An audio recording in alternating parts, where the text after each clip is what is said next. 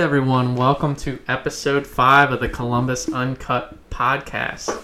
I am Sean here with my co host Caleb, and we are here to bring you current events, sports, beer, guests, and all things Columbus, unfiltered and uncut.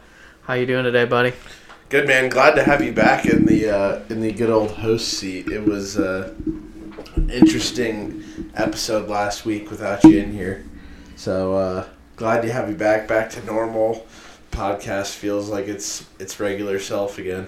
Right, we haven't been doing this for that long, but man, it sucked to miss out on it. I'm glad to be back. Glad to be rolling and uh, getting into episode five here. It's- seems like we just started this yesterday, and here we are.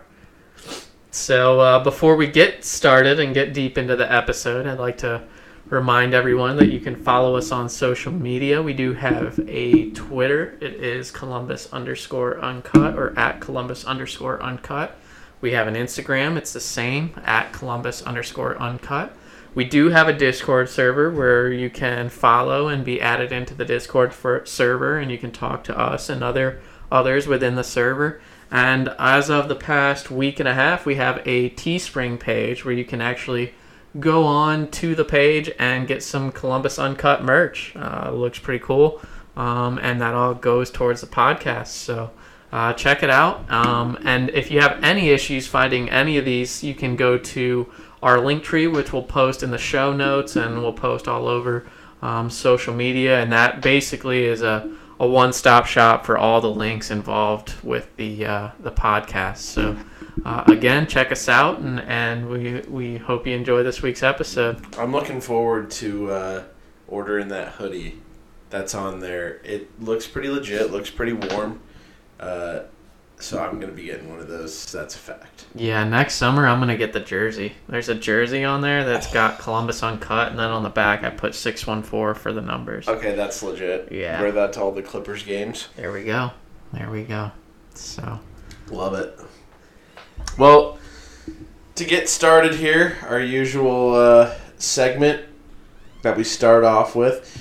No guests today, so uh, we're just uh, a two man show here. So we're gonna rate this beer, and then uh, hopefully next week we can get another guest on um, from uh, a local area around here. Uh, so we'll be putting our feelers out and see who we can't get. We got we got a few options. Just all about working through schedules with these holidays and everything. It doesn't uh, make it very easy. yeah, That's for sure. It's uh, it seems to be a busy time of year. I didn't really realize that, but you know, for everyone with Halloween coming on, November coming on, summer's Right. ending, so it's starting to get colder out now. Well, and right at, I didn't realize like as soon as Halloween is over, like it's legit on to those next things. I mean, Charlotte, when I picked her up from my parents this afternoon, she gets in the car and she starts singing a Christmas carol. Oh boy. And I was like, Halloween trick or treating was yesterday. I mean, the actual holiday hasn't even happened, and she's out here singing a Christmas song already. It's it's coming. It's coming fast. I mean, the fact like Thanksgiving is coming, and that's the Ohio State Michigan game. It's like bittersweet because that's kind of getting close to the end of the football season. And At least we got the NFL till February, so football till February. I don't. The Broncos suck. So it's, it's true. It we'll get into that. tough week for you last week. Um, okay, on to the beer. So today we are drinking uh, Heart State Double Break. It is a uh, double hazy IPA. Uh, it says on the can here soft, tropical, juicy, and easy. Uh, it's 8.5%. It's technically a New England double hazy IPA. Uh, it was rated 4 out of 5 on the Beer Advocate, and it was rated a 3.94 on the Untappd app out of 5. So, pretty high ratings. Uh, it's made with Citra and Mosaic hops, uh, and like I said, flavors of tropical fruity goodness in this one. Um, this uh, brewery, Heart State, they actually make another uh, beer that's just called Break. So it's the exact same beer, just not a double. So, and it also comes in 12 ounce cans. So, a little bit different than this one since this one comes in a 16 ounce can, and this one's got a little bit more bang for your buck. You know what I mean? Um, a couple facts about this brewery. I think this is kind of cool. Um, so, Heart State Brewery, they name all their beers uh, that has something to do related with the heart. Okay, so some of the other beers that they brew are called Heart State Throb, so Heart Throb. Okay, they brew uh, one called Strings, so Heart Strings. They got another one called Break. Well, Break is what we're drinking, so Heartbreak. They brew another one called Ache, Heart Ache. Do they have a tack? They don't. a heart attack would be pretty good. uh, but they have That'll be their seltzer. probably yeah. They have uh, sweet, which is called Sweetheart, and then they have a land, which is called Heartland. So I thought that was kind of cool. You know, all of them somehow related to like have heart in the name. Um, a guy I work with is actually the one who told me about that. I didn't find that anywhere online. Uh, that was just like a little known fact. So I thought that was kind of kind of cool. Uh, they opened in 2020, so very new uh, brewery, and they have a tap room uh, in Columbus out by Blacklick. Um, so we might have to head over there and give it a try. They don't have uh, all the beers I named uh, at the very beginning uh, are their like year-round beers. So those ones are always made, but they have um, right now they have another one called uh, Cheer, like Heart State Cheer. It's a Christmas beer, um, and they have a couple other ones. I didn't look into them too in depth because they're all seasonal, but the ones I named before the year-round ones. Pretty cool, small brewery. Um, I think they somehow have a connection with some other local Columbus breweries. Uh, I'm just not totally positive on which ones uh, they're in connection with. Yeah, Um, it says they're out of Gahanna too. yeah. So Well, I th- Blacklick is out by Gahanna, so I just their address said Columbus, so I considered it to still Yeah. be, you know, central. Um, I'm gonna start with what I'm tasting, and I said this to you a little bit ago because we popped them open a little bit early before the episode.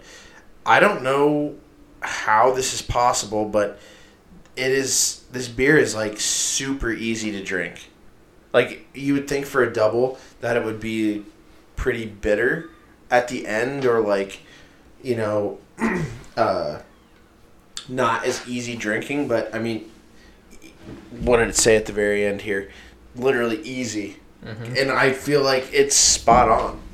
You know, I feel like some beers might say that just to lure you in, and it's really not. This one really is, or I don't. I mean, I've never had it, so I, this is just what I'm going with. You know. yeah, I mean it is smooth. It's and it's eight and a half percent too. Right. So it's it's when I you know when I taste it and I mean give people a little insight. I did you know I had COVID last couple weeks, so I did lose my taste and smell. So I think I have my taste back, but as I'm tasting it, like it's to the point where I'm questioning, like, do I fully have my taste Right, back? It's so smooth for a double IPA. Right. I'm like, uh, I just went to dinner, tasted everything, but this beer, you know, double IPA is Right. way smoother than you know any other double IPA that I would expect. So. Um, it's it's smooth. It's doesn't have the real hoppy, bitter taste that you would expect. Right. That and on their website, one of the little description things about this was like, "Go ahead, just try one," like insinuating you could have a lot of these. And I really, I mean, it's probably not smart to have a lot of these doubles, but I mean, it's gonna get you there quick. Oh yeah, You know what I mean? I th- I think it's a really good beer. To be honest with you, to give it a the rating here, I'm gonna go. I'm gonna go seven Buckeye leaves. This one's Wow. pretty high for me. I mean, if this is, like I said, I don't know if. I mean, everything looks good about it. It's it's kind of got a hazy look, but like yet you can still kind of see through it. Yeah. It's not as hazy as some of the other ones. I think everything's okay with it. It looks fine. I mean, it must be pretty good if it's the first one you're giving an actual whole number that's rating. what I, I know. Uh, yeah, I'm going seven. Seven, Seven no, Buckeye leaves. I no really, half Buckeye. I really like this one. Yeah. Bobby really beat you up about that last week, so He made me feel really uncomfortable. now you feel guilty hat. about it. I mean, it's our show. We you? can and he do makes you feel guilty want. About your own rating system. Right? huh? Unbelievable. I hope Yeah. Bobby's listening to this and he can realize how bad he made me feel for my half numbers on my own show. Oh man, well if you're not gonna do a half number, I will. I'm gonna give it a seven and a half. Love it. Yeah, I think that it's really good. Uh, I think we're setting a pretty good bar here. Ten is ten is hard to achieve. I'm I- wondering if we'll honestly ever get a 10. yeah, I, I don't know. I don't know because I'll always think there's something better out there. I know. And, uh, well, okay. If we could somehow get this beer, which I don't think we ever will be able to, um, but I had this beer in Texas with my cousin one time out in Dallas.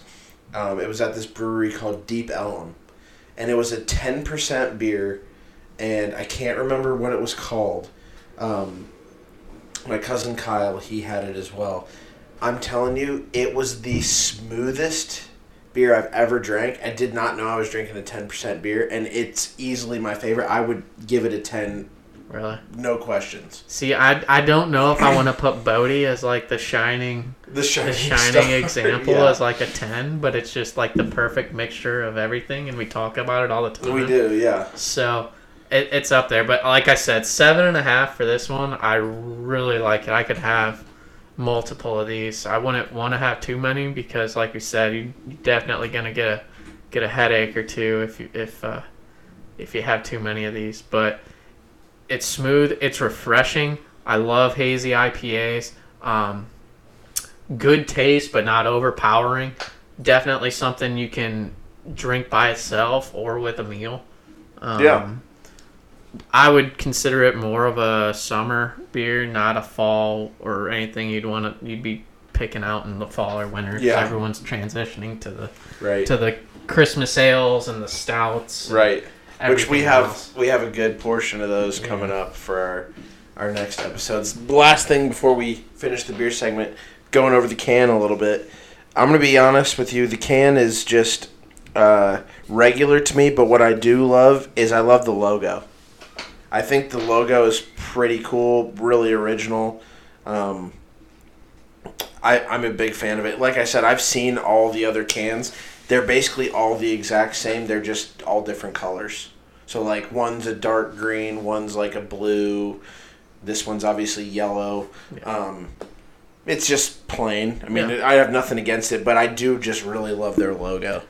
I I like the can. I mean, it's simple. I don't need, you know. Uh, I mean, we kind of dogged on some cans earlier in other episodes. I don't mean dogged on them, but we just didn't really understand where they were going with the can and the design. Whereas this one is just simple. I mean, I, I like like you said, I like their logo. It literally just has the name, what kind of beer it is, and kind of what goes into it with their logo. Yeah. I mean, It's real pretty simple. simple. Uh, I and their logo is awesome. I mean, with the state of Ohio and you know the the um, when they're established and everything, and it says Heart State in the middle, and you'll be able to see that when you check out our Instagram posts um, and Twitter posts when we post episodes. So by all means, check out the can. Uh, we both really enjoy the beer. It's from uh, Heart State out of Gahanna. This was the double break, double hazy IPA Yeah. overall a good one. Good, good stuff. Excited for next week's beer. I do have a little hint on next week's beer. It's sold in four packs, and uh, it's got some guava and some plum in it. It's also like a double IPA, I believe. It's like nine point two percent, but uh, a lot of people I heard. I mean, this stuff is crazy, crazy good. So I'm excited to try it. Um, ex- looking forward to next week's episode. We can actually have it. Looking forward to it, man. I can't tell you how amazing it is to have a beer again after not having one for a couple weeks Well, now. you could have had one. You just, I mean, Oh, believe me, I was googling if I could drink beer with COVID, and it, it just I didn't want to, you know, raise any more chances for anything right. else That's happen. that's that's one of those times when you should have had Whitney like go out to the store for you, get you a thirty pack of Hamm's, just like the nastiest beer ever. It's you can't taste it. Yeah. Crush them. Well, I have a beer, a stocked fridge, but it was just like, do I want to like? I don't know if this is gonna make me feel worse. I don't, I don't want to test it. It's like I, I can. It might. I should probably just be an upstanding citizen and not drink beer for two weeks straight. I think I can manage, and Where- it was the- rough, but I did it. What's the fun in that though? right? Yeah, especially especially when you're locked in a room. But Right. we made it through. So move as we move on, we're gonna get into our food segment here. So this will be the first one we've done really uh, officially um, since I've been back. Um, again, we're using our 2020 and or 2021 and 2022 a foodie card deck that each one has different restaurants on it. We're gonna draw one every week at the end of the food segment, and we'll eat at that place during the week and kind of give it a review the next week when uh, during the episode. Um, and these this deck has all kinds of things: breweries, hotel, restaurants, whiskey bars, pizzerias, uh, all kinds of stuff. You name it, it's in there. Um, so we figured it'd be a great way to highlight some of the places around here in Columbus.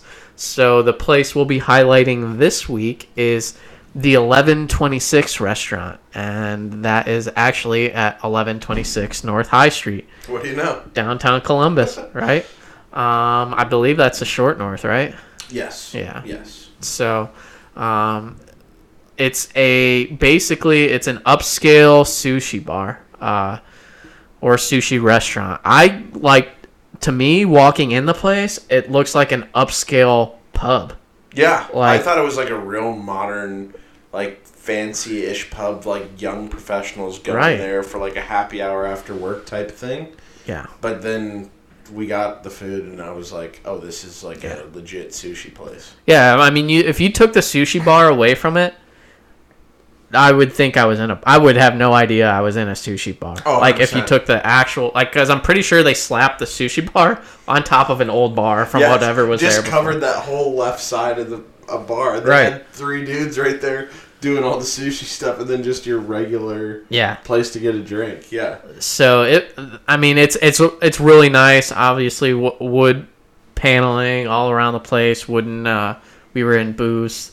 Um, just just overall pretty relaxed. Um, pretty uh, ups. Not like upper scale, super ritzy, but it's not. You know, you're not at Applebee's. So right. You're not you're not wearing a suit when you. I mean, you can, but Right. you don't need to dress up in a suit to go there. Uh, but like, you're probably also not going there in sweatpants. You know what I mean? You're you're wearing jeans and a t-shirt, and you're perfectly dressed, but you also could fancy it up a little bit if you wanted to. Like, you could definitely treat it as like a a nice place to eat. I mean, looking at the price, you would definitely understand yeah. where we're coming from in that. Yeah. So as far as on genre, obviously it's sushi. There was hibachi offered as well. Um, it, obviously they're not cooking it in front of you like a hibachi steakhouse or anything, but it was an option. Um, on their website, they say it's a, a modern interpretation of classic dishes with insist and insistence on high quality and fresh ingredients. Those ingredients were 100% super fresh. I mean, I had the monster roll and the dragon roll as my meal, which it was about $36 for two rolls of sushi, but they were huge. And I feel like I've eaten a lot of sushi. I mean, I've eaten everything from Giant Eagle sushi to a place literally called Mr. Sushi to I mean just so many different places and this was like the freshest best tasting sushi I think I've ever had. Yeah, I mean, I have a pretty high standard for sushi. I consider myself a sushi snob because I lived in Hawaii for three years. Where, The I mean, you can't get there, yeah, yeah. you can't get fresher than you know out there. And I mean, this I've eaten a lot of sushi since I've been back on the mainland, and this is probably up there with some of the best sushi I've had on the mainland. So, I mean, if that tells you anything, I I'm not not trying to sound like a sushi snob, but I am because I've had a lot of sushi out, you know, in in Hawaii with fresh ingredients, and this place matched up with the best of them. It was it was delicious. And I'm sure that if anybody went to Hawaii and ate sushi there like you did for however long you lived there, they would also probably be like yeah, it's fair that he's a sushi snob about that because this shit is the real deal. Yeah. You know what I mean? There's very little things I can be snobby about. Sushi's one of them. Well, and not many people probably have been to Hawaii to tell you you're wrong. Yeah, that's true. You know what I mean? So we're taking you at your word anyway. Yeah. Well, so I mean, getting into it, uh, food selection obviously sushi, hibachi, seafood is a mainstay, but they did have udon noodles on the the menu as well. As far as alcohol, they did have a fully stocked bar with local beers on tap. So I mean, if you want mixed drinks, you want you know some cocktails, you want beer, whatever it is, they're gonna have it down there. If, I, Um, if I could say one negative thing about the alcohol selection, I ordered a Modelo because I thought it sounded really good at the time. I don't think that it was as fresh as it could possibly be because it tasted a little funky. So maybe when you go there, don't get a Modelo. or just don't get a Modelo. Or that, Anywhere. yeah. It just didn't taste like I thought it was going to taste. I'm gonna. Here's where the sushi snob also comes out from. You know, the inside. Modelo and sushi is not the ideal. Yeah, it's not, it's not a good combo, but it, Modelo sounded really good at the time, and I was like, mm, yeah, this is gonna be good. And then it was hot garbage. yeah, it might have been a skunked Modelo It you might- got there. so- they probably have. The, the thing is, they probably don't have many people coming to their restaurant ordering Modelo with That's their the sushi thing. I realized that after the fact. I'm like, yeah, nobody orders this here. There's no way. They had to pull it out of a box that was sitting in the alley. Probably, it- Yeah. yeah. outside. Yeah, Yeah. disgusting. Um, as far as speed of service, it was really good. I mean, we sat down, um, got our drinks right away, and I mean, probably were had our food within 30 minutes of sitting down. We both got appetizers and everything. Um, so, you know, as uh, it's a it's a pretty busy place, and as busy as it was, we got served pretty fast. I was pretty impressed, honestly. The reserv. I mean, we made a reservation, which I would highly recommend if anyone's going to go there. Uh, definitely call and make a reservation. I mean, we called what three hours beforehand trying Yeah. to get a reservation, and they were like, "What time did you say?" And I was like, "Uh, six 30. And she was like, "Yeah, no problem." And but then we got there and it was packed. Right. So like. I think they really try to work with people when you do call to get a reservation. They appreciate that. They probably get a ton of walk-ins, and so when you can call and Yeah. you know give them a heads up, they're much happier about that. Yeah, I definitely recommend a r- reservation, but it it's also deceptively big. Like Yeah, past 'cause the it keeps going, yeah. Past the bathrooms, I think. I mean, I didn't go past them, but it looked like there was a lot of tables even up there. I don't know how far left or right it went from that point, but I bet another fifty people probably could have sat Oh, yeah. back there too. yeah. So I mean, it, it's it's pretty big, but definitely you're going on a Friday Saturday night. I would recommend getting a reservation. Um, as far as price expectations overall, it came out to probably about eighty to hundred bucks per couple. I would say.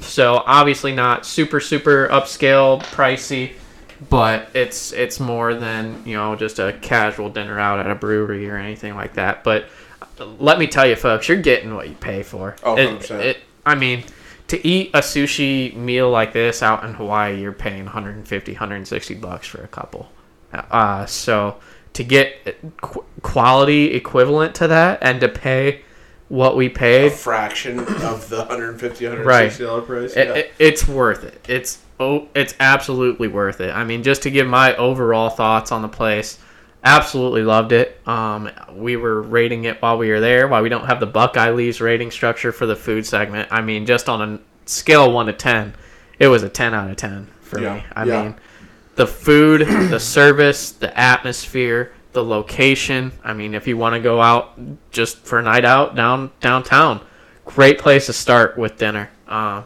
absolutely loved it. The food, I, I, I had octopus and uh, spicy tuna roll and uh, you know various other roles. Can't really remember everything I had because I got so much, but it, it everything was spot on. Absolutely amazing, fresh, fresh as can be. Um, and I would definitely recommend this place to anyone that's looking for a night out uh, to get some sushi. Yeah, I would give a score close to 10 out of 10, but I'm going to go 9.8. The point two off because the Modelo was straight trash. So I can't give it a perfect 10. But I told Emma this the other day. I if if we're getting sushi, you know, like I don't mind getting the Giant Eagle sushi every so often. Like it's down the street, it's easy to get, and it, you know, it gets the job done. It's not high quality, but like if we're really trying to get some sushi, even if you don't want to go there, I would 100% get carry out sushi from that place. Yep. And I mean, it was that good. Like that's the sushi I want to eat. Top, t- top, I mean, top three on my list. You know, I'd rather get that than any other sushi. So I'm ordering that, bringing it back Yeah. home until I can find something better. But I, from what you said, comparing it to Hawaii stuff, I doubt that I'm gonna find anything better unless I'm going to Hawaii. Yeah, I mean, and one last note: they do have carry out, and the thing that kind of surprised me was, or surprised me, was their website is a little deceiving. It kind of looks like, I don't know, yeah, Yeah. like, uh, you would not get based off of how elegant and upscale and amazing the place looks. You don't get that vibe. From, Right. It looks like on their website if you're going on there to figure out their order carryout, like you're ordering it from some like sushi place in a shopping plaza. shopping mall, yeah. Like Yeah. it's so don't let the website turn you off, folks. It, it's absolutely amazing. Right. So uh, as as we close out the the restaurant segment, we are going to draw where we are going this week We- for next week's food segment. We need a little drum roll. So- drum roll. A little bit of drum roll. Will you do the honors of drawing something? We got for next week Fiesta Bar and Grill, five nine two five Sawmill Road, Dublin. Nice. That's close. All right, so looks like we're going to have some Mexican food. Fiesta This next and week. Grill. Excited to give that a try, and uh, hopefully we can give it as good of a rating as we just did eleven twenty six. Hey, it's all right. We started out high, but we're gonna get through the whole deck, and ah, it'll be a it'll be an experience, I'm sure. Right. And uh, just a reminder again before we get on to our next segment, uh, like we said before, make sure to give us a follow on social media. Uh, Sean's Twitter handle is what? I think it's at Sean Brawley 26. If you want to give Sean a follow, at Sean Brawley26. If you want to give me a follow, at CRidge105. Uh, our our podcast page is at Columbus underscore uncut on both Twitter and Instagram. Uh, like Sean said before, we do have a Discord, um, which is linked uh, in our Instagram and our Twitter. We also have a Teespring, so you can get some merch of ours, and a link tree that Sean set up uh, the other week uh, to kind of get you set up to find all of our stuff in one easy location. yeah, I mean, basically look at it as a website. It's basically our website where you can it'll you can go to the Teespring page from there, the Instagram page, the Twitter Right. page, the the podcast, everything. Right. Which you can find our podcast also on Apple Podcasts, Spotify Podcasts, RSS, and I believe Google Podcasts, or we may have not gotten Google set up yet, but I know you can at least find it on the other three. So feel free to check us out on there. Um, you can find out all the great information, all the great things we have to say, and all the people that we talk to, and all the good stuff. So Yeah. uh, Sean's going to take us into our next segment, our uh, Columbus sports segment. Since last week we didn't have this segment because Sean had the dreaded Corvid, so uh, we had a very very short episode, or short episode, short segment on Columbus sports where we just went through the uh, um, the Buckeyes score against Indiana, uh, which turned to be a blowout. So yeah. we we all predicted it correctly, both Evan, Bobby, and I. So There you go. So as far as sports, uh, trying to keep it a little light so that we're not talking on too long about it. But as far as news this week, so something I found interesting. I really enjoy kind of looking this stuff up and seeing seeing what I find. But um, Ohio State's Kristen White was inducted into the Women's Golf Coaches Association Hall of Fame. So she obviously played for Ohio State, was a golfer for Ohio State. She basically was a badass at golf. She had four consecutive Big Ten titles during her time there. She was there from 2002 to 2005. um, and also had uh, she was OSU's only two-time Big Ten Player of the Year. I guess is I guess in golf they're called players. So Big Ten Player of the Year for OSU two times. They're only OSU two-time Big Ten Player of the Year. And she's top five in career win- wins, scoring average, which her scoring average is a 75 and she holds the school record for Eagles at 12. Wow. So, I mean, certified badass in golf, um, and she's getting recognized for And it. she was there from what 2002, 2005. I was gonna say, um, if we can eventually get uh, my old boss, Mr. Pappas, on here, he's Yeah. uh, he's got a few of those accolades as well. I forget all the ones he has, but I think he's got uh, a couple uh, All Americans and whatnot. So we can. He probably knows who she is. 'cause Well, I don't even know who that Tell is, them to so. get inducted into the Women's Golf Coaches Association Right. Hall of Fame, and we'll, we'll get all the Right. deets. Exactly. Uh, so uh, also this week, so no surprise here, EJ Liddell was named to the preseason All Big Ten team. Uh, getting super stoked. Basketball's coming, man. Oh, I, I cannot wait for it. I think it starts uh, November, maybe fifth. Uh, think it's they next play- week. Yeah, Yeah, I think they play uh, Indianapolis. that's an exhibition. Yeah, Yeah, But I think play. that's the very first Yep. thing. But uh, uh, it's no surprise EJ is named to the preseason All Big Ten. I, he's probably going to be on the Wooden Award watch list. As He well. is. I yeah, I he was is, gonna yeah. say. Him and uh, which I was kind of upset. I thought this guy was gone, but Kofi Coburn Oh, he's not at Illinois. from I Illinois, he's he's still he's back. Wait, at Illinois? Yeah, I thought he transferred. no, he's he's back. Oh, He's back. Oh, if he transferred, he's somewhere else in the Big Ten because he's also on the Big Ten uh, preseason. Well, then he. I, I swear I could have heard something about he was either maybe maybe it was he was entering the draft with uh, Dosunmu. Well, also, can, just I gotta get this out there. Can we just eliminate the charade that his last name's not Cockburn? Uh, let's be It's honest. cock, I know it really is. I just if Coburn makes him feel better, nowhere else in the in the English language is there a CK that's silent. That that sounds like an F. At least give me a Cokeburn. Yeah, or something. Yeah. Nowhere is there a CK that's silent. Yeah. I mean, that I on. I oh and when all my friends and I are together and we watch those games, that's what we always say. But like, I don't feel like there's any way it's Coburn. It's not. It's not. But moving on. moving on. Basketball season's here. Super excited. Um, it's gonna be a good year for the Buckeyes. I'm telling you, they're gonna get over that hurdle this year. We got some veterans. Yep. We got some talent in our youth.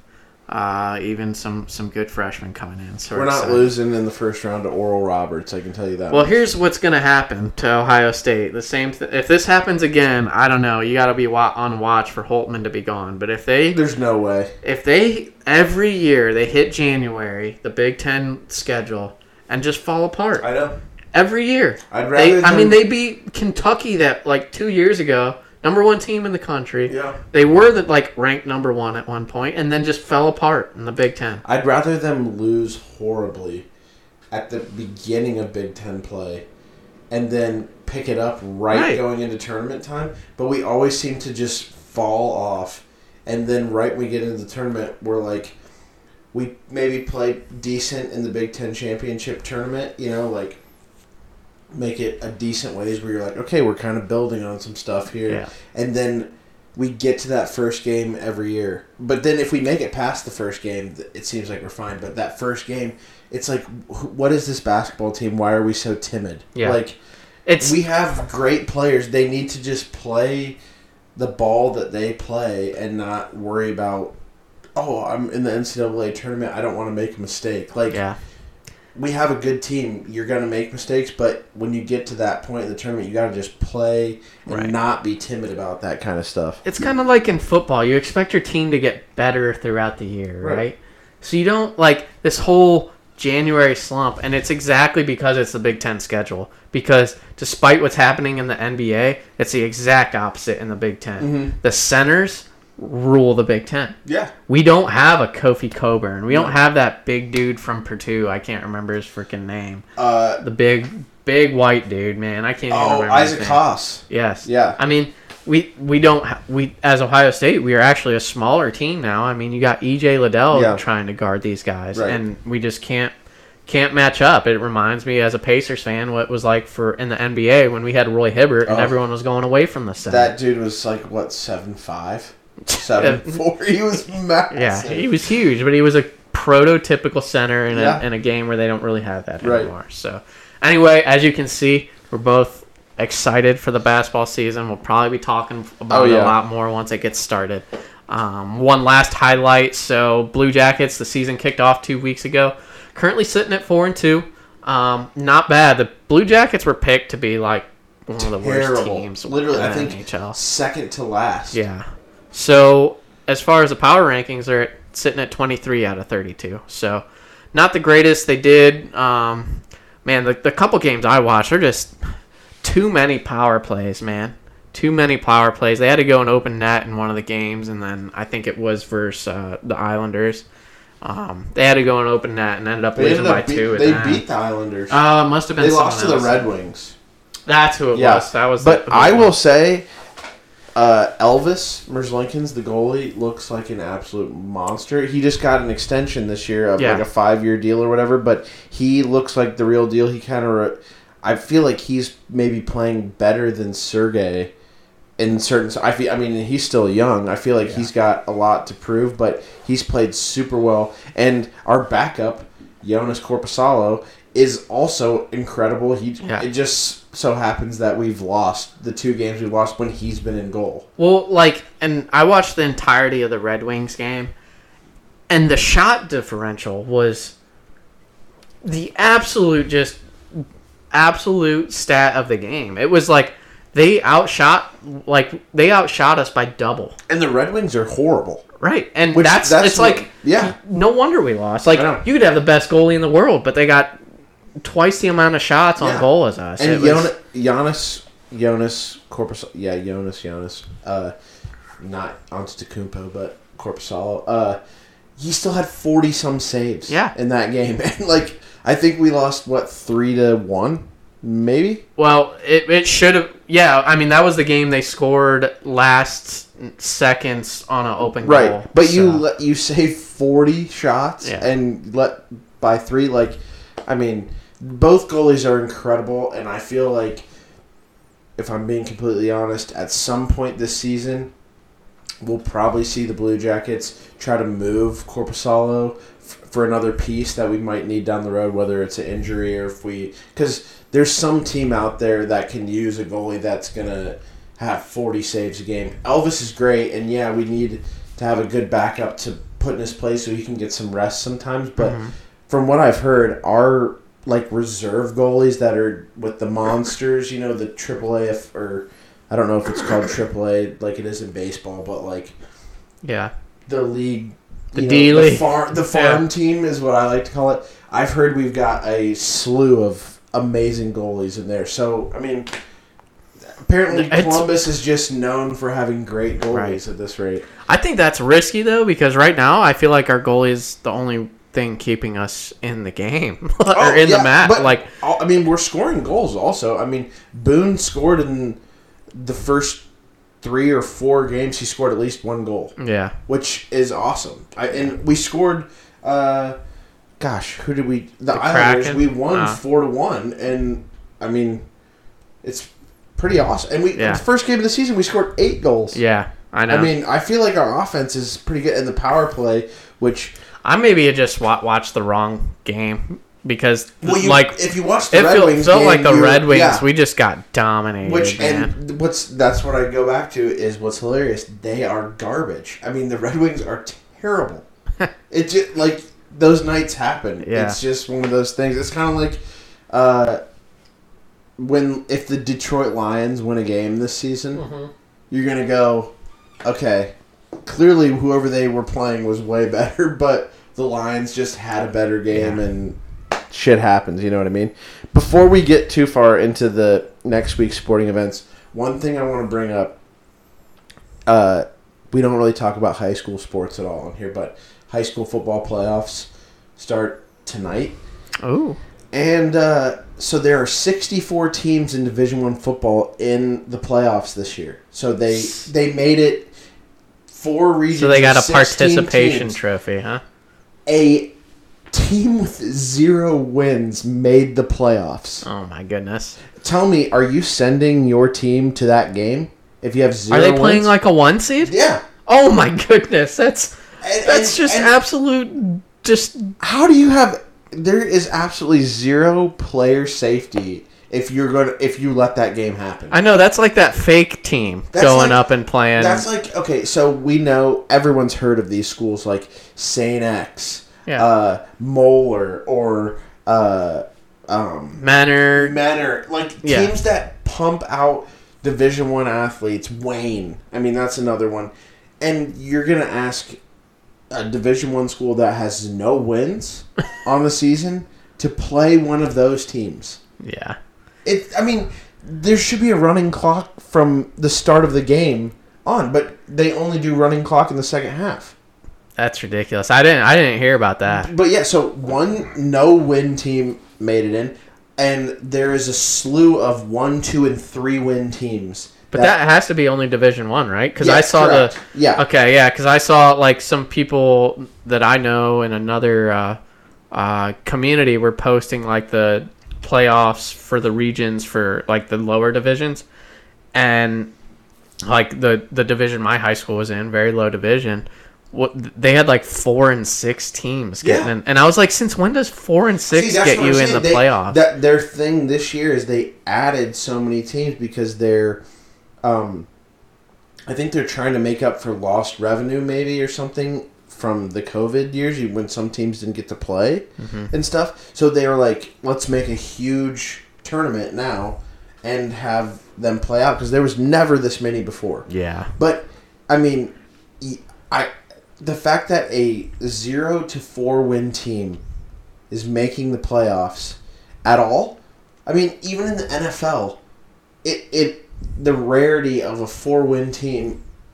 I mean, that would never happen. But you see some t- like a team or two that might be under 500 that makes the wild card game at least and then they end up losing anyway so it doesn't matter but i still cannot believe zero wins and you're in the playoffs It, and high school is completely different than an NFL. Even I mean, a ze- I'm telling you right now, ten times, one hundred times out of one hundred times, a team with zero wins in high school is probably not beating the number one team. In, Oh, in it's Division One. it's in high school. never happening It's never not. It's like it's like when people talk about like a high school team playing the NFL or something. It's it's yeah, they're Division One and it goes off enrollment and everything, but there's obviously a la- a, a extreme oh uh, difference in in talent and athleticism. There. that that zero win team i guarantee it's like their qb also plays safety you Yeah. know they're playing every position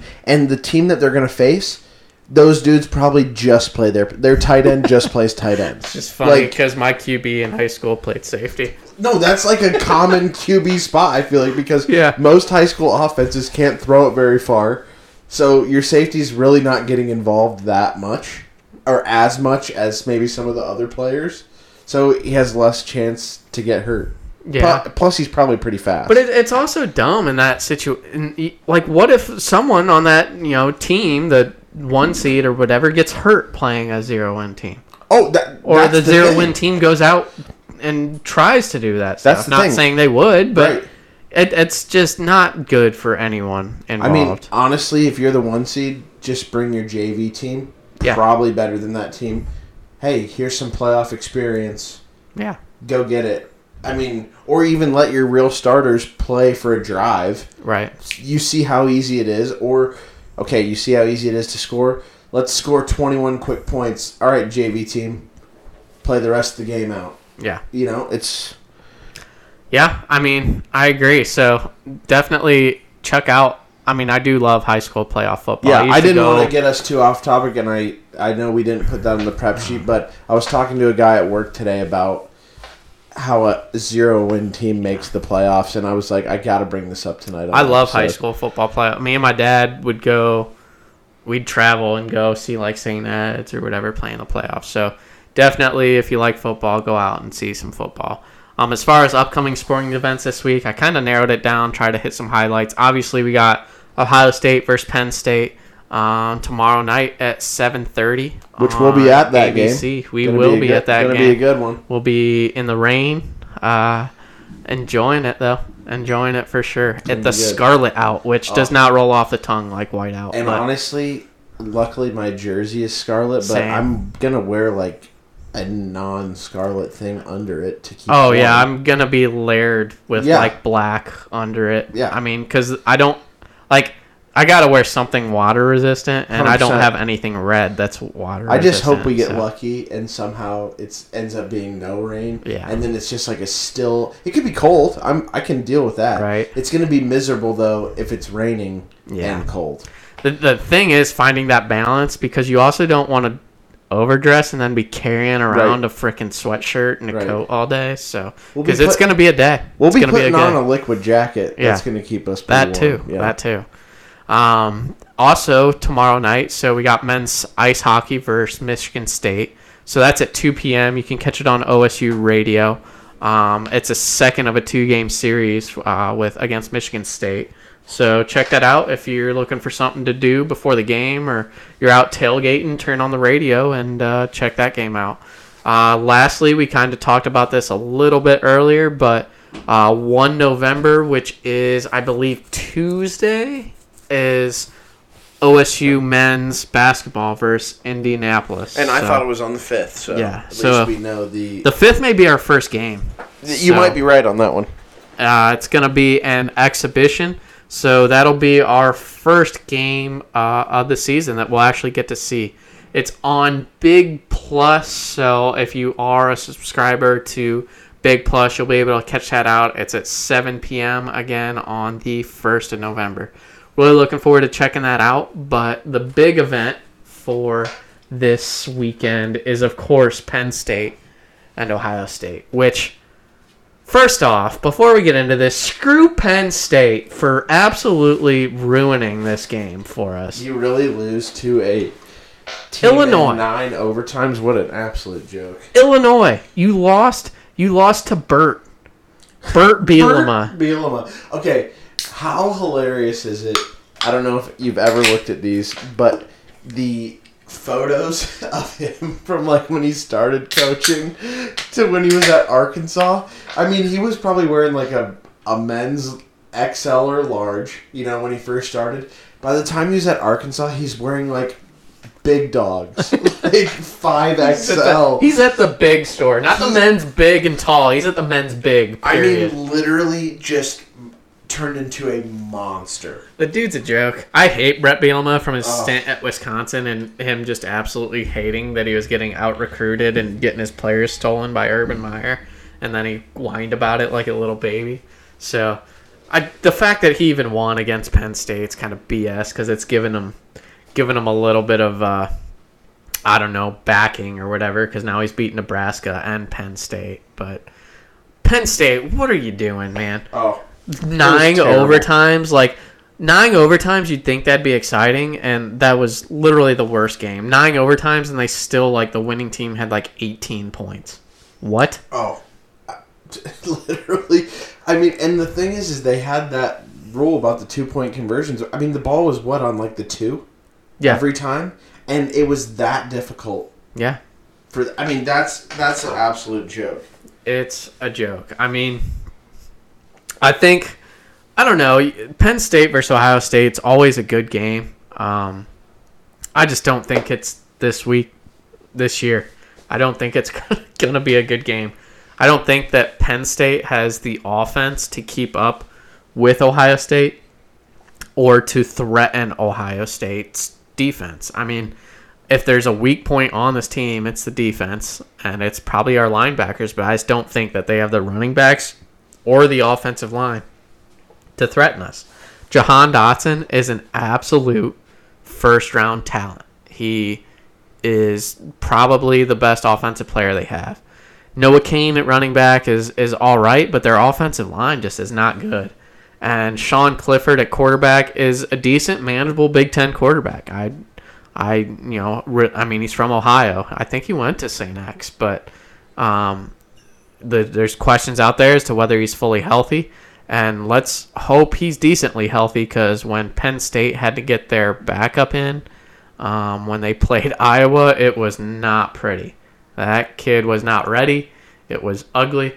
So I do not think Penn State gives us much of a game this week. I think that we blow them out. Honestly, I think it's going to be. I don't know. I, I, I mean, as far as my prediction, I got us winning 44 to 17. So Yeah, I don't think you're wrong on that one.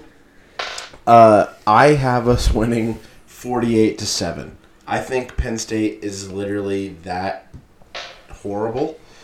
And uh, I think our offense is just too potent that they're not going to be able to stop them.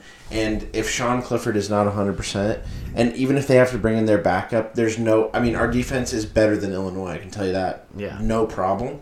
So if Illinois can do it, then 100% we can do it with ease. Yeah. And here's the thing that I think no one really wants to say. And I'm going to say it because I I'd like to consider myself as much of an impartial college football fan as I can be while I am a Buckeye fan.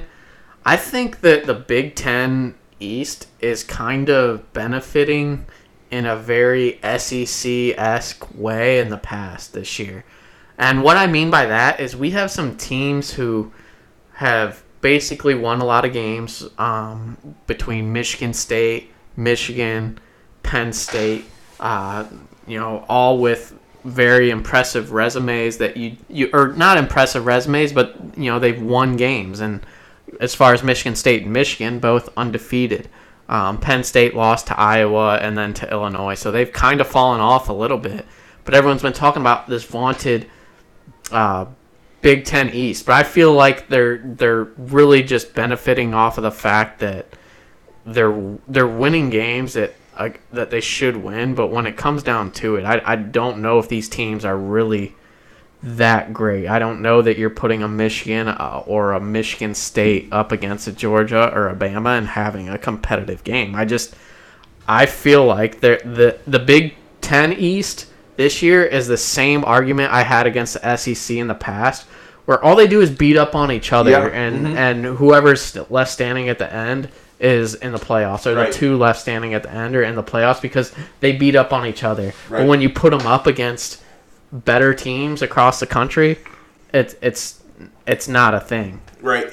And I I think our team has the best shot against any of the teams that they're going to put in, whether it's Alabama, whether it's Cincinnati, whether it's I don't think Oklahoma's going to get in, but we definitely are better than them. Right. And that's and I think we have a good shot against Georgia too. If their defense is actually as good as they're making it out to be with our high-powered offense, that's the game I want to see. If it's the number one defense versus the number one offense, let me see it. That's the matchup everyone wants. but at the same time, I would also love to see Ohio State play Cincinnati. yeah, Like we've played Cincinnati in the past, and obviously they weren't even close. I mean, the two years ago we shut them out. Right, So but we saw what Cincinnati did against Georgia last year. I mean, they only mm-hmm. lost by three points. So. Right. I, I would even love to see that matchup. I'm not afraid of Alabama. Last year was a, f- I mean, Alabama's team was ridiculous, and I mean, Pete Werner's not going to tackle Devonta Smith. Let's be Yeah. honest, or Tuf Borland it, on him in coverage. Like, Yeah. of course they're going to single that out, and they're going to score 50 points on us. Like, I mean, Yeah. we knew that was going to happen. I think, but anybody else you put us up against, I'm not worried about anybody. I want Right. to see a good game, and I, as a Buckeye fan, and I know you feel this way. If we're the best at something, I want to see us face the team who's the best at the other thing. Because Yeah. clearly, if we had the number one defense, I want to see the number one offense. right, Right now, we have the number one offense. So give me Georgia Yeah. off the rip. Give me the sure. Give me the four seed. Let's go back to when Ohio State beat Alabama in the Sugar Bowl in New Orleans. right. One versus four. What happened? It's really we I just mean- want a shot. I mean, Exactly. Yeah, I would. Lo- this is why I said this last week. I want.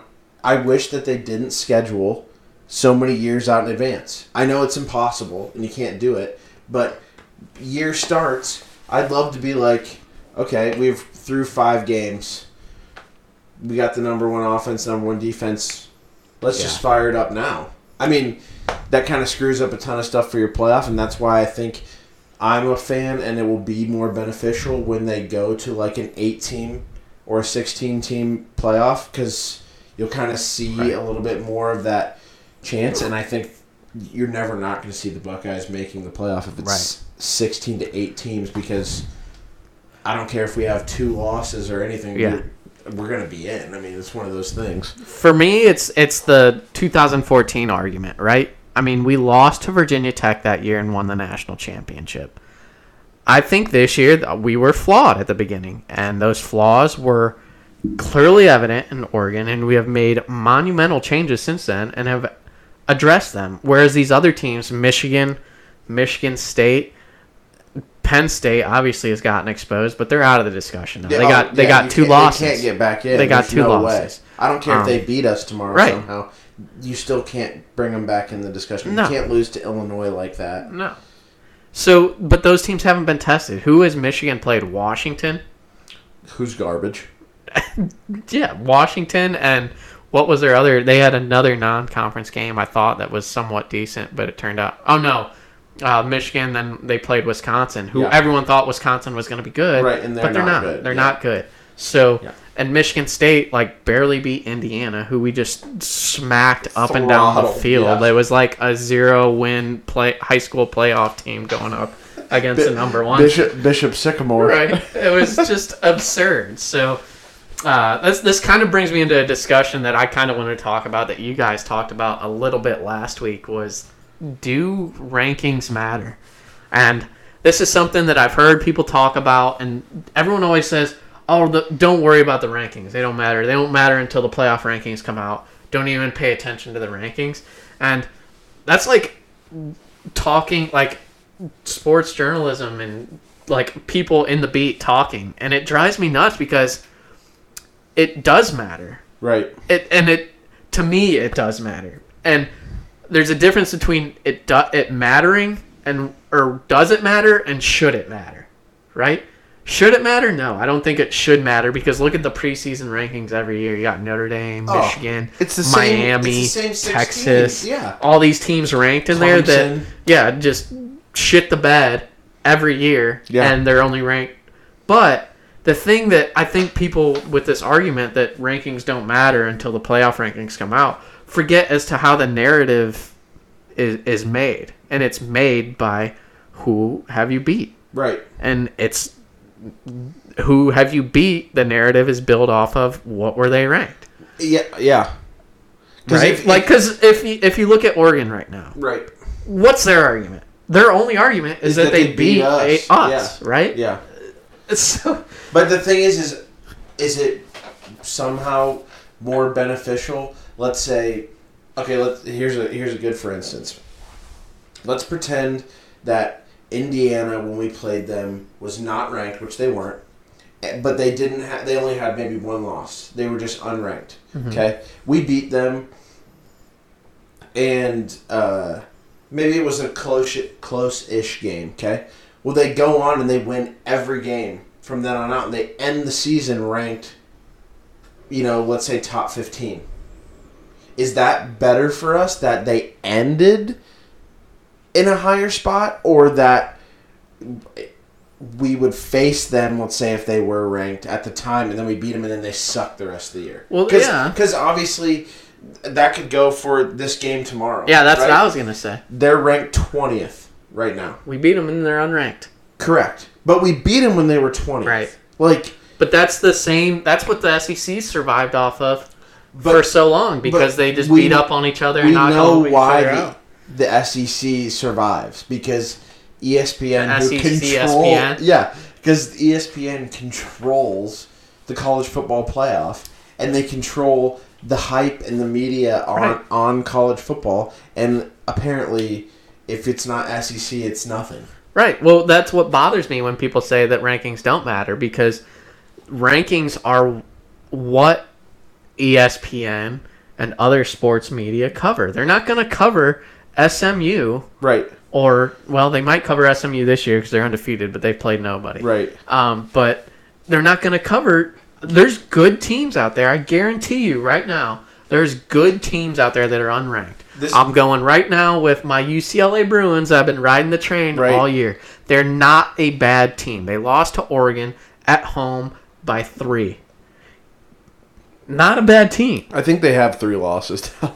though, Well, they they they do have three losses, but on the surface, from a casual on a, a casual football fan's perspective, Yeah. they're not ranked. They're a bad team, right. right? Yep. I I watch a lot of football. I know that Dorian Thompson Robinson is a great quarterback that ninety percent of teams would love to have Oh, on it on their. Yeah. on their team. Like that's the thing that drives me nuts when people say rankings don't matter because they do because that's who the teams that are followed throughout the season and that's what shapes the narrative because when it comes down to it at the end of the season who's been getting the press who's been getting the the exposure Right. it's the teams that were ranked That's why I wish, and I didn't say this last week, but I kind of wish I would have.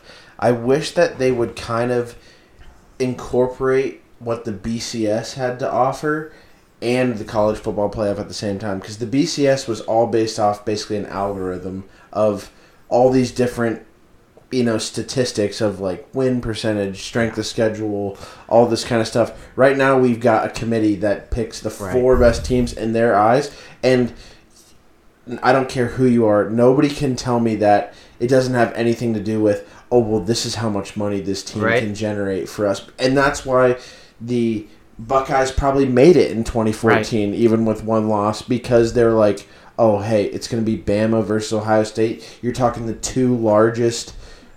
Two, and they know that the fan base has traveled well exactly. because it's going to bring all that money to New Orleans. I mean, so that's why I wish not necessarily whatever the algorithm or, or formula was for the BCS because I feel like sometimes it was a little bit tarnished, but maybe come up with a new algorithm of like, okay, these certain statistics that actually matter. Like, yeah, strength. Is, I mean, I feel like strength of schedule should be in there, even though some people aren't as lucky as us Buckeyes, where we can literally schedule whoever the hell we want. But like SMU wants a fighting chance to get in, let's say, like they're gonna have a pretty hard time scheduling a top tier team. well it Beca- could benefit both though Right. and- because uh, SMU is a decent middle of the road team. right. So it's better for a big team to schedule an SMU and beat them than schedule an Akron. Right, but I'm saying it's harder for them than it is for us. Right. So like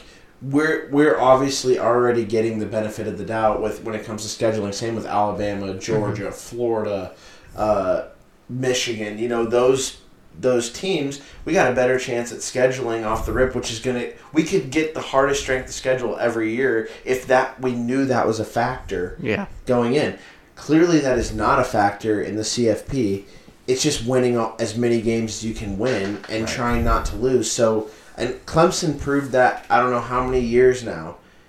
You know, when Trevor Lawrence was the quarterback, you could pretty much have a cupcake schedule. I mean, their strength of schedule was never like even in the top forty. Right. Their schedule was basically just as bad as it would be this year, only they just happened to suck as well Right. this year. Like Exactly. the ACC's garbage. Right, and mm. that's Since why- Miami and Florida Right. State fell off, they're they're garbage. Right. And I feel like if you had an algorithm and not people choosing based off revenue, you'd get the teams and you'd get the matchups that you actually want to see. So why can't we have the BCS? Because I guarantee you, Oklahoma probably would not be in it. Yeah. So we need the BCS and then just the top four teams. Well, I want to. If it's a four team, obviously I want to. I, want a twelve to, I want to go to eight or sixteen. To be honest. I honest, think 16 is too much. I, I want a 12. I think a 12's good given a bye. But give us the BCS. Take the human element out of it. Because you also have, like, ADs and commissioners of leagues in Yeah. there. It's like, I, I, don't, I don't know. I'm just. How about we just go to a whole whole different thing where we talked about I don't know if we talked about this before, but you and I have talked about it. The super conferences. Yeah. Okay, go to the super conferences, four of them. Okay, with all the teams that you want to have in that, and then you go to the NFL way of doing things as far as the playoffs, where you know what? Okay, you can lose, and it doesn't matter. This is how we're gonna, you know, rank you, and then you get into a playoff system, and you go from there Yeah. because then it's based on your record. Mm-hmm. Okay, the teams that you and you're gonna have to play the same. I mean, even if in college you could make it six teams in a division, Yeah. and you know run with that. The But thing though, the I thing think about that would that make is- Because then you can have your 16 team playoff or Yeah. whatever. You know what I mean? But I don't. The thing that I want to preserve and love about college football is the absolute high stakes. But but it's also fake. That's I know there's high, it's high stakes and you want to win every single game and it's important to win every single game. But at the end of the day, which we just talked about, when it gets to time to pick the four teams, Yeah. It's just whatever's going to make them the most money and be the most exciting. Yeah. And I, we and we But I mean, it's also we want to have top offense versus top defense. We want to see that. And right.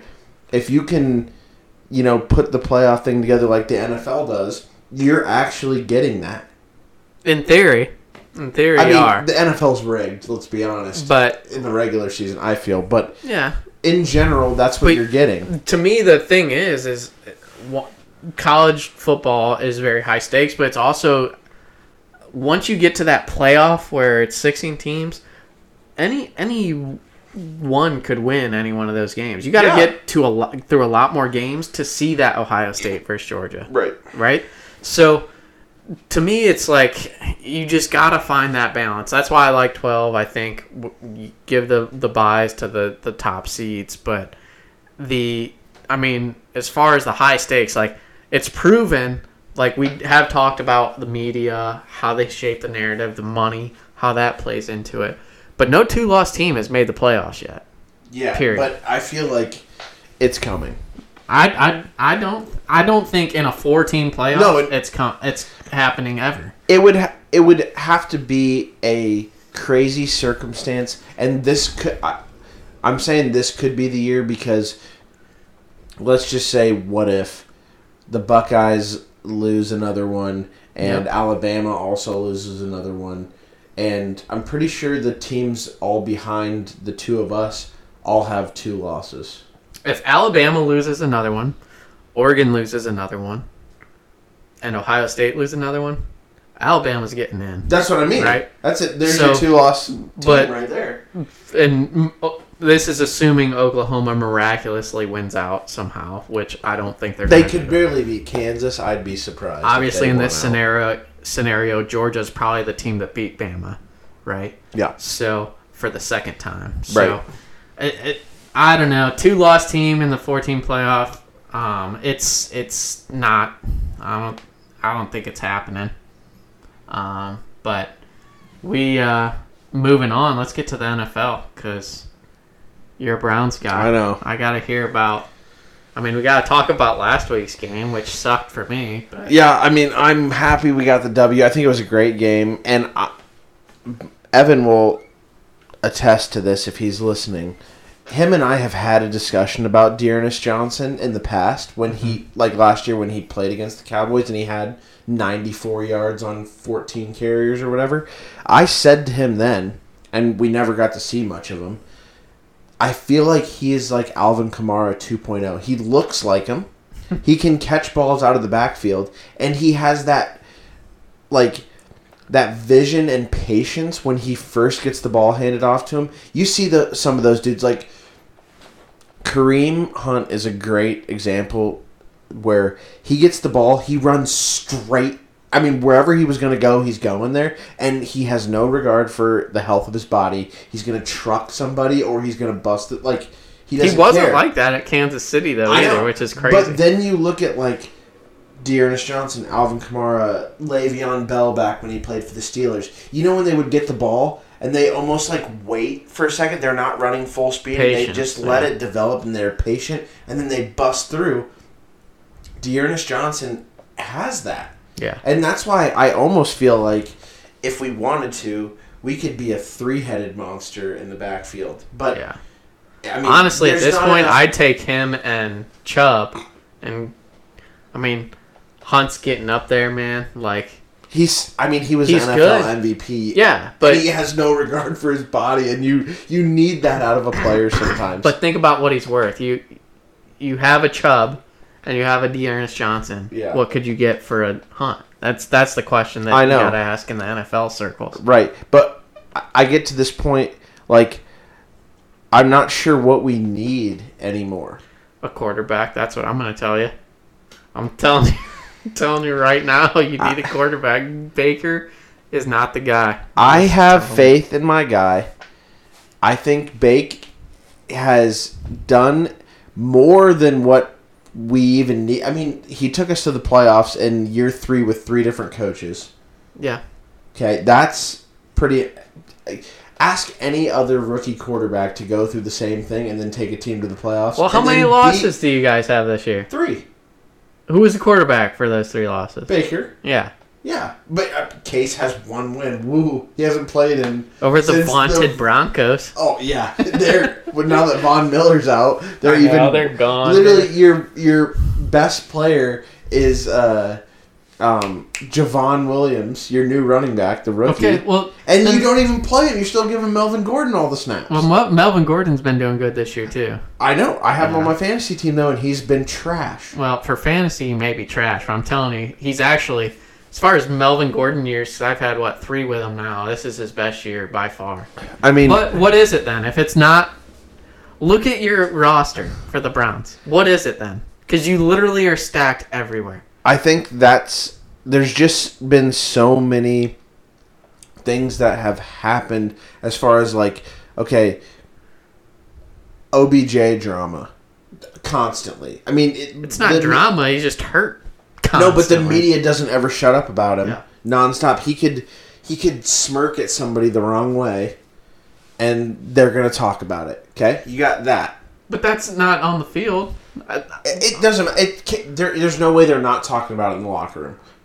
If if anybody the ever locker said, room's still not the field, man. Like he ain't even playing. I know, but if you got if you have problems, you're telling me you can just get rid of them right before you get on the field. There's no way. When you if you I can't imagine the problems. if you have a big. bad day and then you go to work, you're you're just gonna be instantly like, whoo.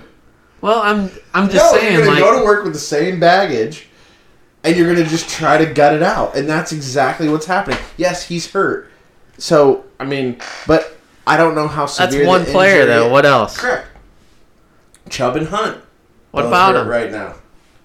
Both hurt right now, Right, but Chubb's back, so we're good. But we have both of them hurt. So but they right when played during the losses. Yeah, I mean the referee screwed us in two games. Oh, now we're bringing up refs. Now we're going low. I I'm not gonna say that Baker hasn't made mistakes and been the cause for some of the losses, but I'm willing to be given have my mind changed. I'm just through- telling you. given what he's been through and what we're doing so far, I feel like you have to be more than happy with what he's been able to do. Three different head coaches, and then to make the playoffs and get a playoff win. And on top of that, it's against the Steelers. I know Right. Ben has a noodle for an arm. Okay, we, it doesn't matter. Like the just the way that game was played, and then when we faced the Chiefs, we probably should have beat them too. If w- would we even be having this conversation, or would anybody even still be talking shit about Baker if the Browns would have ended up beating the Chiefs in that game? If they lost to the shitty Chiefs team that they lost to this year, yeah. yeah. But that's the thing. We we don't know. I guarantee though, if Baker and the Browns would have beaten the Chiefs last year, which they should have, except for that dumbass NFL rule where if the ball goes out of bounds right there, it's a turnover. Like that is the dumbest shit. I, Here's the thing. I feel like I got it from an interesting perspective because I do root for the Browns, but I'm not a Browns fan, not a lifelong Browns fan. I feel like your guys' standards have just been beaten down. we don't to have the any. point, We're trying to get Like you're just so thankful that that Baker brought you to the playoffs. Like I do think Baker was the right thing for the Browns when he mhm. came to the Browns. I think he's done a, a very good job in the league. I think he's done good for the Browns. I think His mentality it fits perfectly with the Browns. I just do not think he is the guy that you want. Two minutes left, you're down by six, and you got to roll roll down the field with Baker Mayfield Yeah. in against a, um, against a Tom Brady team or a perfectly like Super Bowl caliber team. I just don't think Baker's that guy. in the the game before the Broncos, uh, who did they? They played the Cardinals. In that game, they brought up a graphic on TV that said they were talking about last minute drop. No, no, no, it was not the Cardinals game. Who did we play the week before that? That we we lost because we had two losses in a row, but we had a chance to go down the field and win the game. They brought up a graphic that said Baker has eight game winning drives out of 12 possible game winning drives. But nobody t- remembers that. Nobody talks That's a very that. obscure fact, though. That could be Eight eight. out of 12, though. Yeah, but it doesn't say who those twelve opponents were. Who cares? What Eight if it was- times you'd okay, a if- drive? If you had a He's quarterback for Ohio State What's the percentage? who was eight, eight of twelve on game-winning drives against Illinois, how much would that stat matter? why are there game winning drives against Illinois? The defense Exactly. should have been able to do. That's a But great then, question. Then you have to go back to the deep. What That's the a great defense done? question. In that game against the, uh, who did I just say we played before the uh, um, Cardinals that we lost to? On the last minute. Ravens. No, we haven't played them yet. I don't remember who it was. But we scored 48 points in the game. No, no, no, sorry. Four, 40, and they scored 42. It was the Chargers. The defense gave up 42. Baker did his job. He went out and got us 40 points. Okay, so Our what's the argument on the defense then? Oh, Who's, they- where's the not- weak link? the- Our everything is the weak link. Uh, honestly, our corners are supposed to be amazing. They all get hurt. The linebackers, literally all of them are just average. I, I Jeremiah Owusu Koramoah. I couldn't name he's the one best, but he just the got hurt, and they didn't even play him the first couple games to his full potential. Now, then they finally realized, oh hey, we should probably get this guy in. And our defensive line is great, but Yeah. the defensive line can only do so much. We've stopped teams from running the ball Yeah. when it comes to passing the ball, it's like we, our guys are just trying to be like, oh, I stopped you for one play, then they go right back the next play and they get burned. I mean, I I put a lot of it on the defense as well. Okay. I I like Baker. I want to give him some more opportunity, and I mean, shit. Let's even see what happens if they do give him a deal, which. I'm gonna say it's probably gonna be about thirty-five million a year, which Well, is low. he's he's screwed now since he got hurt. I don't think he's screwed. I think if they still make the playoffs this year, or even Have if you ha- seen the second half of their they have- schedule? or even if they have a winning season, Yeah. they still probably give him thirty-five million, which is not that much. Dude, the second some of half of, their schedule Oh, it's gonna be great. I'm excited. Brutal. Yeah, it's gonna be awesome. Ravens, Bengals. We got Ravens back to back with Yeah. a bye week in the middle though. That's oh, it's it's gonna we got be Bengals. rough. Raiders. They play the Raiders. The, the Raiders are trash. Mm, They're not trash, man. I'm telling you. I don't like them. I don't like them either, but they're, They're, not trash. trash. They're trash. All right, But- all right. Well, so I'll ask you one last question. Okay. Next, let's see, twelve years. Are you picking Baker Mayfield as your quarterback or the field? For the next twelve years. Ten years. Let's go ten. Ten years. That'd be a what thirteen year career for him. Yeah, I don't. I don't think Baker he's gonna go for Mayfield or the long. field? No, I'd rather. Are you taking field. Baker or the field? I'd take the field. But I'm, Okay, I'm not, so I'm not talking about five years. for that long. Five years. No, because I, I mean I. So he's already been there for three, and I think he's going to get a four-year contract. So I think he's got seven years total with the Browns. And if if he wins a Super Bowl, then he has then he has thirteen. Okay, so what do you think people are saying? The Chiefs fans are saying about Mahomes. They're they're calling for him to be traded already. Uh, not Have the you not smart seen ones. that on Twitter? Not the smart ones. It's What do you think New Mahomes. England fans are saying about Tom but, Brady? But there? look at look at Mahomes. He got a how many million dollars? Almost five hundred million. the dude is take if you're that's just ignorance then, because Kansas City fans apparently don't know football. Because all you need is a quarterback, and he's obviously gotten them there. But they gave him five hundred million dollars, and now he looks like he forgot how to play. Eh, well, maybe I'd forget some things too if I had five hundred million Yeah, oh, well, yeah, but that's what I'm saying. Maybe let's give Baker a chance because maybe all he can think about right now is getting paid. I'm telling you, if Kansas, if I was, if I was a fan, and I was, if I had Patrick Mahomes, I'm taking Patrick Mahomes for the next ten years. Yeah. Well, I if don't. I had Lamar Jackson, I'm taking Lamar. Maybe for the five, so, not ten. so next year, if he breaks his leg, you still want him? That's why I said five, not ten. Oh, five. Okay. Well, and Yeah, I, for for Lamar. well, and that's what I'm saying for Baker. He's going to get a four year deal. Mm-hmm. So he'll be there seven, eight years. If no Super Bowl happens, bye bye, bud. Thank Yeah. you for what you've done. But if he wins one, or even, I would say, even if he makes it, because that goes to show you that we can get there.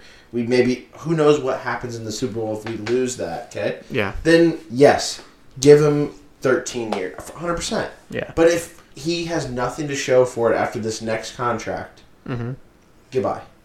I mean, the the my only dog on Baker is you can't have more offensive weapons around you than he has. I mean, period. I I would.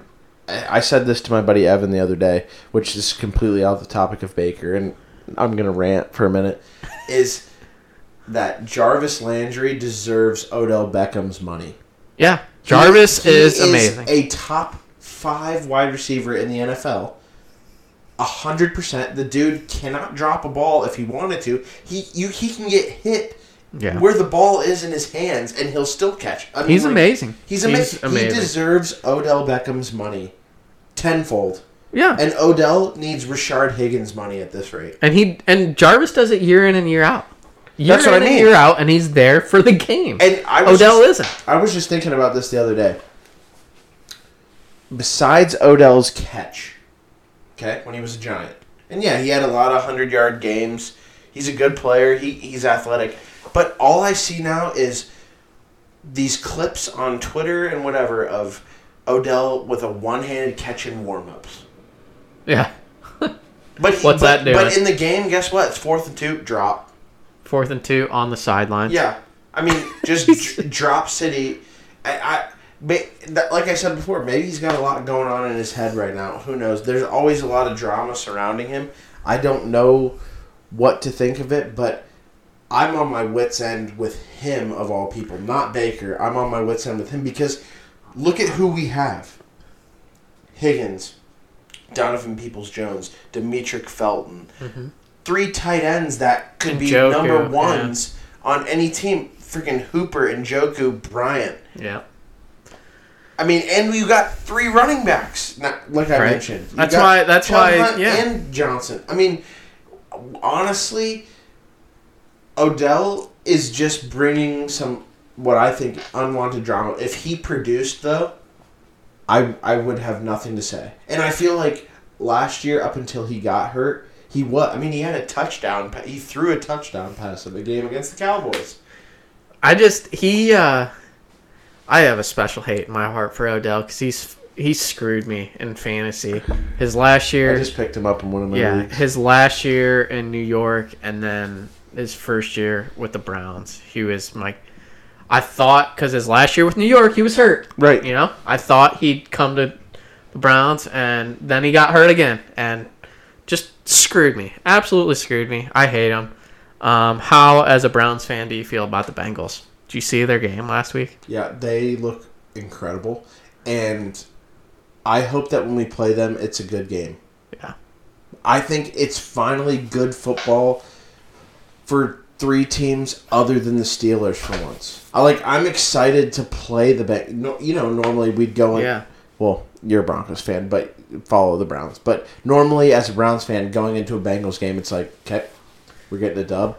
Yeah. Even when Dalton was the quarterback and they made the playoffs, I was still like, okay, we have a pretty good shot against the Bengals. It's the Bengals. This team looks like the Arizona Cardinals. I mean, they should have beat the Packers. Mhm. So that's only one loss, and they lost to the uh, the Bears. Like, and he, and Burrow threw three picks in the game. Like, I mean, I think love they, Burrow, They are a great team, and I would love to see another Ohio team do something. Yeah. If it's not the Browns this year, I will hop on the Cincinnati bandwagon for the entire playoffs Yeah. because, and I'm not going to be like switching my fandom, you know. But for a playoff run, if an Ohio team is in it and doing it, Oh yeah, man, go you all got day, it. all day. Like I, I don't know how Bengals fans went through all those years of Marvin Lewis Oh. mediocrity. Like, has there was ever just- been a more mediocre coach that just had a job for twenty years? Like Was it really 20 years though? I don't know how long. It, was felt a like lo- it was a years. long It was a time, I know long that. time. But- Either way, like I'm rooting for Joe Burrow. I'm not really rooting for the Bengals. I don't care, but I'm a big Joe Burrow fan. Yeah. I th- think it's awesome. If, I think every Ohio State fan should root for Joe Burrow. Like he did his time at Ohio State, went to LSU, won a championship, and we all rooted for him.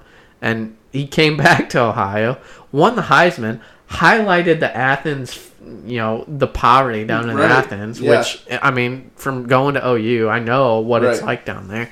And the dude was playing at the Plains High School while I was down at OU, which was the high school of Athens, really. Right. So, rooting for the dude. I think he's awesome. I hope he has an amazing career. Hopefully, maybe someday he'll go to the Browns, and then Oh. you don't have to. I don't have to root for shitty Baker Mayfield. Oh my god. Because trust me, people, I was at that game where Baker decided to plant the flag in the damn shoe. I remember that. It Yeah, still I is hated burned him into my too, brain to this day. You kind of you gotta forgive and forget. If You you're a I? Browns fan, you gotta forgive, Forgive and and forget. forget. But I'm I not. will say this: I uh, kind of think about sometimes. What if we could go back to when Burrow was at Ohio State? Like, was he as good? Would he be as good as he was at LSU if we would have given him a shot? I mean, we have the weapons. I don't know if we have.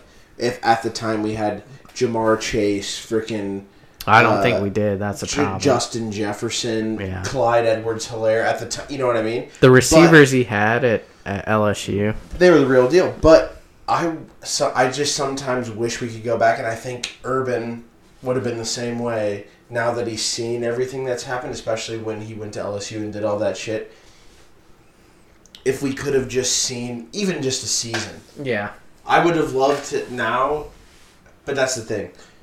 Obviously, you see something good happen, so you're like, if he would have been shitty, I'd been like, Yeah. good riddance, bud. Thanks. But Well, the like, thing is, to show you who was in the room. Yeah. I mean, freaking JT Barrett, the starter, is the only one not in the NFL. Yeah. Even Dwayne, strip club extraordinaire, Right. is in the NFL. Like And Dwayne, I think he still had amazing potential. He just he he should have he should have stayed, man. It's just it's that's the problem. I think I mean, and you got to understand the you got to remember the the perspective and the situation was Burrow got hurt, man. Yeah. So they didn't have a choice. We had Haskins and we rolled with the hot hand. Yeah. And before, I mean, I don't think people remember what it was like before Dwayne Haskins, Justin Fields, even C.J. Stroud. Now, like Dwayne Haskins was the best thrower of the football Oh. I had seen for Ohio State since ever. Oh, like yeah. since Yeah. the, my fandom. Craig Krenzel. I mean, look at our quarterbacks. Craig Yeah. Krenzel. Like Troy Smith won a Heisman, but he, he he was accurate. Braxton Miller. Braxton Miller, absolutely amazing athlete. My one of my favorite all time Right. players ever for Ohio Let's think about quarterbacks going back a ways. How about Steve Bellisari? but Bella. Sorry, remember before? I think it was senior night. He got a DUI Yeah, and Yeah. then couldn't even play. yeah, absolute. Yeah. So I was at that the that senior night game or Oh, wow. senior day game, and like I remember that coming out in the news, and I was like, "What in the world, dude?" yeah. So I don't want to lose perspective. Like, I, it's a great question. Is what if? But Haskins was amazing when we played. When he played, like we just happened to be weak at running back while he was there. I mean, and I mean because we were still doing the Mike Weber, Ugh. J.K. Dobbins juggle. It was just JK. That's all we needed. Yeah. Uh, just as a reminder to everybody, though, this is not a sports podcast. yeah, This it's just- not. We got pretty We, heavy we into had it. no guests tonight, and we were both have been fired up this whole week about all things sports. And obviously, since Sean had COVID, we couldn't actually get together, and we were just like, can't wait to argue about sports shit like we always do on Friday during the podcast. So it worked out.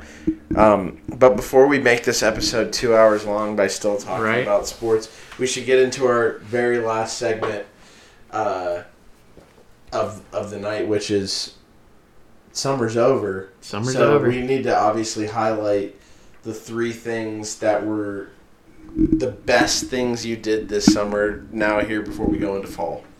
Yeah. Uh, so three for me. Uh, so one was going to the memorial at Muirfield, which you took me to. So first golf event I'd ever been to, whether it be high school or anything.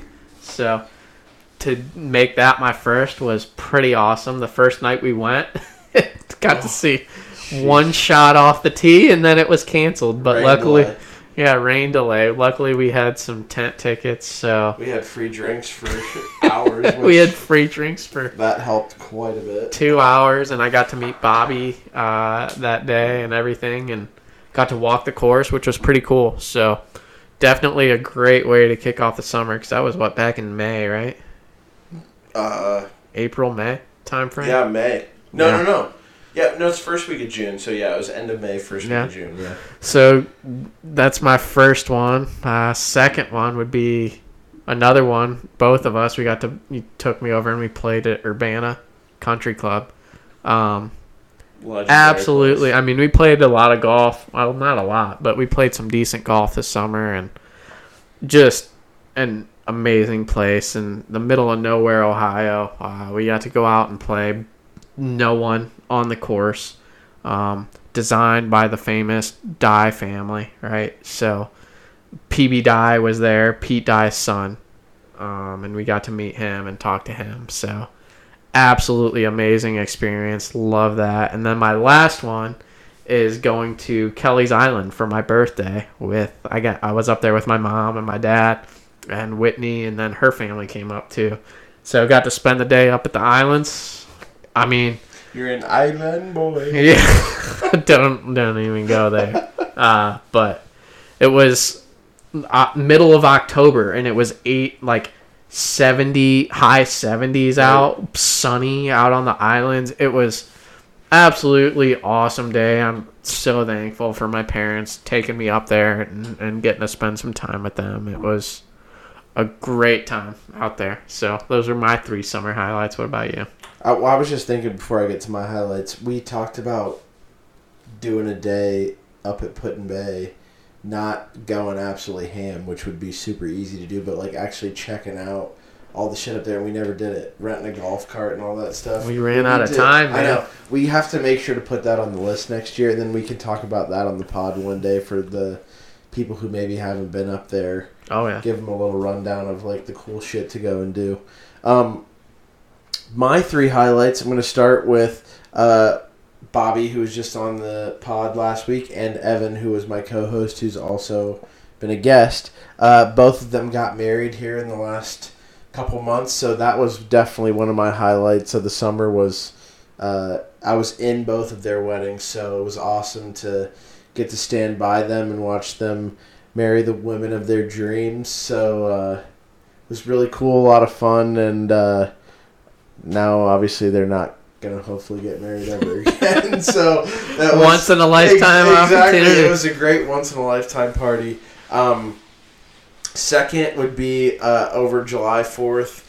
Uh, we celebrated my grandfather who passed away last year uh, in November. Uh, his favorite holiday of all time was July 4th, and we used to have family reunions on July 4th at their place uh, out in Marysville, which is where I grew up. And uh, so that was his favorite holiday, and he loved to get everybody together. So my grandma put something together like, let's celebrate him since COVID happened. We didn't all get to have a funeral or whatever. This was like our our thing to get together. So I saw a bunch of my cousins who I haven't seen from Minnesota and like just all over the place. It was cool to get the whole family together and the craziest part was all my cousins that have kids also and I have Charlotte and so we got them all up there and so there was like 14 great grandkids Jeez. there playing. Like it was literally so awesome to see and I couldn't have I I wish that my grandfather could have been there. I mean, he was in spirit, but I wish he could have been there cuz that was like his ultimate thing was just seeing his whole family, which I can only imagine, you know, you're just one person but you made you basically made this all happen kind Yeah. of thing and then you get to bring them all to your place so that and was celebrate America on the same day. America. Yeah, we had a great pancake breakfast one day. It was literally so good. And my third uh, is two things. Obviously, the memorial tournament that you and I went to it was a blast. Uh, obviously, the first day, like you said, getting rained out, but we had a gazillion beverages and. That Wife still awesome. still give us crap to this about that. Uh, that it was so fun though, and then obviously we went back on uh, Sunday to watch the final, and we walked with Scottie Scheffler and those final groups, and we got to see the uh, uh, the playoff happen between Morikawa and Patrick Cantlay, which it's hard to believe at that time those two were playing in a playoff, and.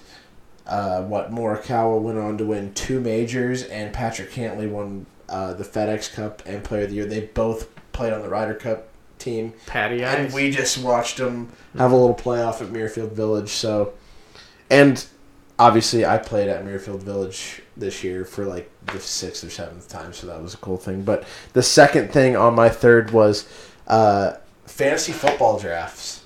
I, I'm in four leagues. It's like one of my favorite things to do, and I just love getting together with all the guys I'm in leagues with, and like, cause you do it once a year. You know, I don't, and it's always right towards the end of summer, right before football starts, and uh, so I always enjoy doing that and being Oh, with yeah. all the people. So that was my uh, my third and final one. But it's, I mean, looking at our stuff here and what we've talked about and all the things we've done, we had a killer summer. Yeah, I'd say honorable mention for me was a little staycation weekend. We had, Oh, we literally did like every we planned out this weekend drunk one night to a T and, and we followed executed through it with every single plan perfectly. I mean, we Yeah. did a pool day. We went to a Clippers game. We went to the zoo. right. Like it was a, an and it wasn't a long weekend. It was only No. a, a normal weekend. Just normal. We did it all. days, yeah. So we definitely had a good summer for sure. Well, and on top of that, I guess my honorable mention would be we started this. I mean, it was and it was September, end of September, right? If this is episode five, Yeah. so yeah, I think end of September. So I guess you could classify that as summer we started our pod and Yeah. just seeing where it rolls from here. Yeah. So, So that pretty much brings episode five to an end. Summer's over. Uh, this uh, episode's over. No guest tonight, but we still managed to go for an hour and 40 minutes because you get us two talking about sports. And uh, we can go for a while. But we appreciate you if you made it this long. Um, again, make sure you follow us on social media. You can follow all, or you can find all our links to our social media in our Teespring, or not in our Teespring, in our uh, Linktree, which we will post in our show notes. So again, we hope you'll follow us. We hope you'll listen, and we look forward to talking and hearing from you guys in the future. Thanks.